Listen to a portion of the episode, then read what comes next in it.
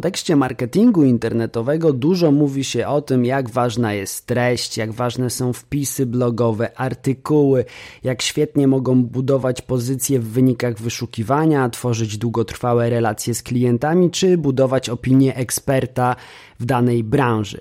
I rzeczywiście jest to prawda pod jednym warunkiem, że te teksty będą naprawdę dobrej jakości. A co znaczy tekst dobrej jakości? O tym w dzisiejszym odcinku. Cześć, ja mam na imię Łukasz, a to jest podcast Efektywna Firma, cykl, który pomaga przedsiębiorcom poczuć się w sieci jak ryba w wodzie. Zapraszam na odcinek numer 27. Wybrałem 10 elementów, z których powinien składać się dobry post na bloga firmowego i myślę, że nie tylko firmowego, że każdy post na blogu powinien zawierać e, takie elementy albo posiadać właśnie takie cechy. Na początku trzeba wybrać temat. Temat powinien być związany z Twoją branżą, ale także interesować Twoich odbiorców, odpowiadać na najczęstsze ich pytania. Żeby sprawdzić, czego szukają Twoi odbiorcy, czyli Twoi potencjalni klienci, możesz skorzystać z wyszukiwarki internetowej i po prostu wpisywać hasła, które są związane z Twoją branżą. Czyli na przykład, jeśli prowadzisz wypożyczalnię kamperów, możesz wpisać po prostu słowo kamper i zobaczyć, jakie rozwinięcia e, tego słowa proponuje Google. To jest taka podstawowa wersja, podstawowa forma wyszukiwania tematów, które mogą być interesujące dla Twoich odbiorców.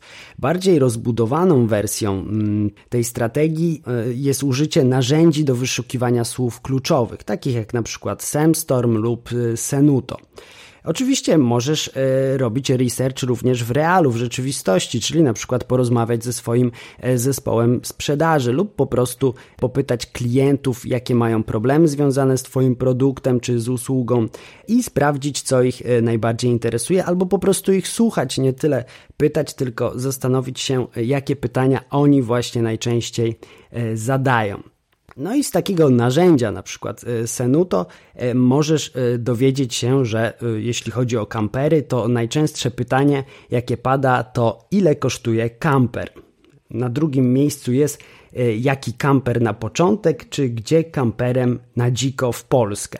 To jest top 3 zapytań dla frazy kamper. I to już Ci ustawia takie pierwsze trzy tematy, które warto poruszyć na swoim blogu jeśli jesteś oczywiście właścicielem wypożyczalni kamperów, tak. Drugi element, o którym warto pamiętać, jest podpis autora, czyli informacja o tym, kto napisał dany tekst, kto jest autorem mm, danego materiału. Zwiększa to wiarygodność, buduje kontekst i zwiększa autentyczność tego tekstu. Warto również na blogu e, stworzyć taki profil autora, gdzie po kliknięciu e, w jego dane będą wyświetlać się artykuły e, jego autorstwa. Ponadto no, warto dodać jakiś krótki opis na temat tego autora, czyli czym się zajmuje, jak długo pracuje w tej firmie, czy, czy jakieś takie proste, podstawowe dane, dwa, trzy zdania maksymalnie. Trzeci element, o który warto zadbać, to spis treści. Spis treści umieszcza się w górnej części artykułu, gdzieś pod leadem, czyli pod tym wstępem, żeby y, informować użytkownika, co znajduje się w danym tekście, a jednocześnie informować algorytmy wyszukiwarek. Dzięki temu tekst jest szybciej skanowany i rozpoznawany, bo właśnie e, w spisie treści padają słowa kluczowe, które są istotne e, w kolejnych akapitach, w kolejnych częściach e, danego artykułu. Ponadto każdy punkt spisu to link, który przewija stronę w dół i wyświetla użytkownikowi to, co go interesuje. Warto pamiętać, że internauci rzadko czytają całe teksty, raczej przeszukują materiał, żeby odnaleźć ten fragment, który konkretnie ich interesuje. I właśnie taki spis treści im to ułatwia. Nad spisem treści, w ogóle na samym szczycie strony, powinien znaleźć się chwytliwy tytuł, czyli element y, czwarty naszego poradnika, Tytuł, wiadomo, tytuł przyciąga lub odpycha odbiorcę i to często od niego zależy, czy kliknie w link i zainteresuje się tekstem, czy go po prostu odrzuci. Chwytliwy tytuł potrafi generować ruch, yy, świadczą o tym choćby tak zwane e, clickbaity. Jednak ja raczej odradzam clickbaitów. E, warto starać się po prostu być pomocnym i trafiać do swojej grupy docelowej, zainteresowanej tym, co robimy, tym, o czym mówimy czy o czym e, piszemy. Ważne też, żeby w tytule znalazł się, e, znalazło się słowo kluczowe lub fraza kluczowa, która będzie wspierać również e, działania SEO. Więcej na temat tego, jak napisać tytuł i nieco o schematach takich podstawowych nagłówków mówiłem w odcinku numer 16, do którego odsyłam.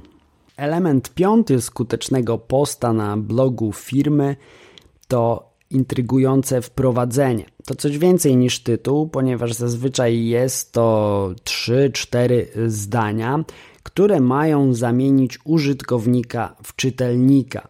Powinny być zwięzłe i zrozumiałe, ale nie odkrywać też wszystkich kart, czyli zachęcić do tego, żeby użytkownik, który właśnie teraz zamienia się w czytelnika, chciał sprawdzić kolejne akapity tekstu. Nie mniej istotne niż tytuł i lead, czyli to wprowadzenie, są śródtytuły, które prowadzą czytelnika przez treść. Tak jak wspomnieliśmy, w internecie raczej się przegląda treści niż czyta, dlatego takie śródtytuły, które zawierają słowa kluczowe, mogą pomóc czytelnikowi odnaleźć ten, tę treść, ten akapit, który właśnie go interesuje. Ponadto śródtytuły często są właśnie tym elementem spisu treści na górze, który odsyła do konkretnych fragmentów tekstu. Nie zapomnij w śródtytułach użyć również słów kluczowych, które będą informować użytkowników o tym, co znajduje się poniżej, ale też informować roboty wyszukiwarek o tym, o czym jest dana treść. Wówczas łatwiej będą to indeksować i precyzyjniej e, wyświetlać w wynikach wyszukiwania na konkretne frazy. A jeszcze w e, kontekście śródtytułów warto wspomnieć o hierarchii nagłówków, o ile tytuł to zazwyczaj, zazwyczaj e, nagłówek tak zwany H1, to śródtytuły oznacza się w większości wypadków znacznikiem H2. Jeśli jakiś śródtytuł jest mniej ważny, można użyć znacznika H3. Te niższe w hierarchii śródtytuły są bardzo rzadko używane, mimo że jest ich aż y, do H6, ale no, to, to, to duża rzadkość. Zazwyczaj używamy H1, H2 i ewentualnie nagłówka H3. Kolejna kwestia, którą jak sądzę warto poruszyć, to jak długi powinien być tekst na blogu. No cóż, nie ma tutaj jednoznacznej odpowiedzi, bo żadna liczba znaków nie gwarantuje tego, że y, tekst będzie czytany.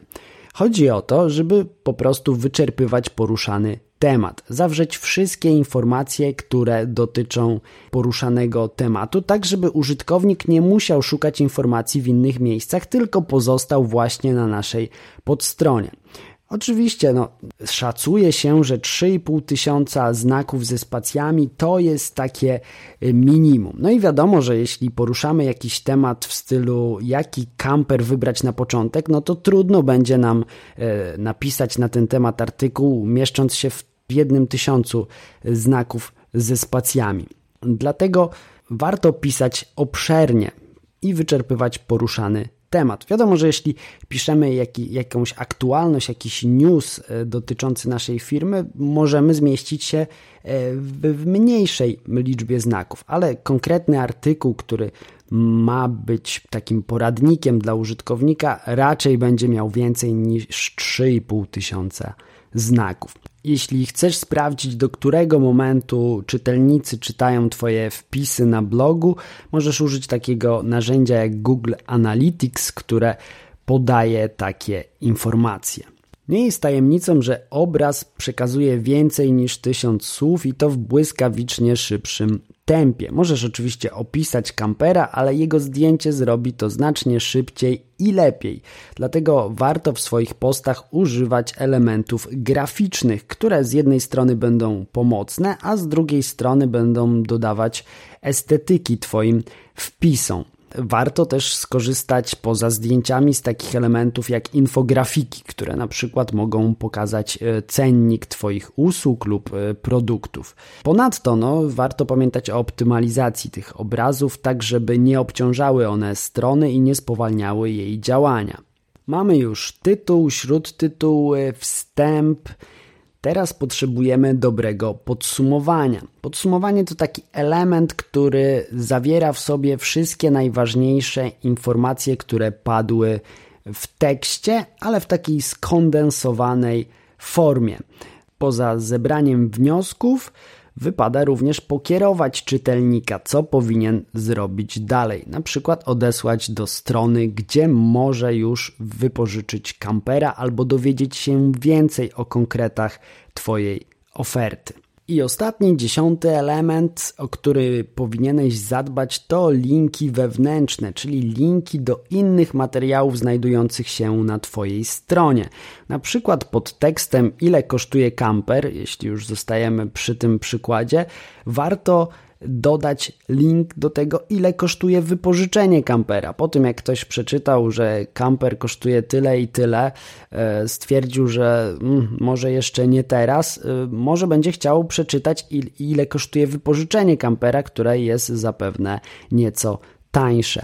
Dlatego takie prowadzenie użytkownika po stronie sprawia, że spędza on więcej czasu na niej i kieruje go do konkretnych produktów, które się znajdują, czy usług, które znajdują się w Twojej ofercie. Dodatkowo linkowanie wewnętrzne wspiera SEO, co sprawia, że algorytmy wyszukiwarek szybciej skanują Twoją stronę i kolejne jej podstrony szybciej znajdują się w wynikach wyszukiwania. Marketingowe powiedzenie mówi, że content is king. No i content rzeczywiście jest królem, tylko żeby nie okazało się, że jest to nagi król, trzeba trzymać się kilku zasad. Przede wszystkim być pomocnym dla użytkowników, starać się pisać teksty nie tylko pod wyszukiwarki, ale także pod swoich czytelników, wyczerpywać poruszane tematy, starać się e, odpowiadać na najczęstsze pytania. Wówczas możemy budować opinię eksperta i właśnie generować ruch na swojej stronie.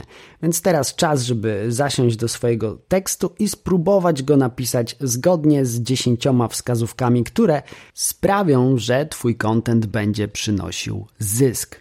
To wszystko na dzisiaj. Dzięki za wysłuchanie. Trzymaj się zdrowo. Cześć.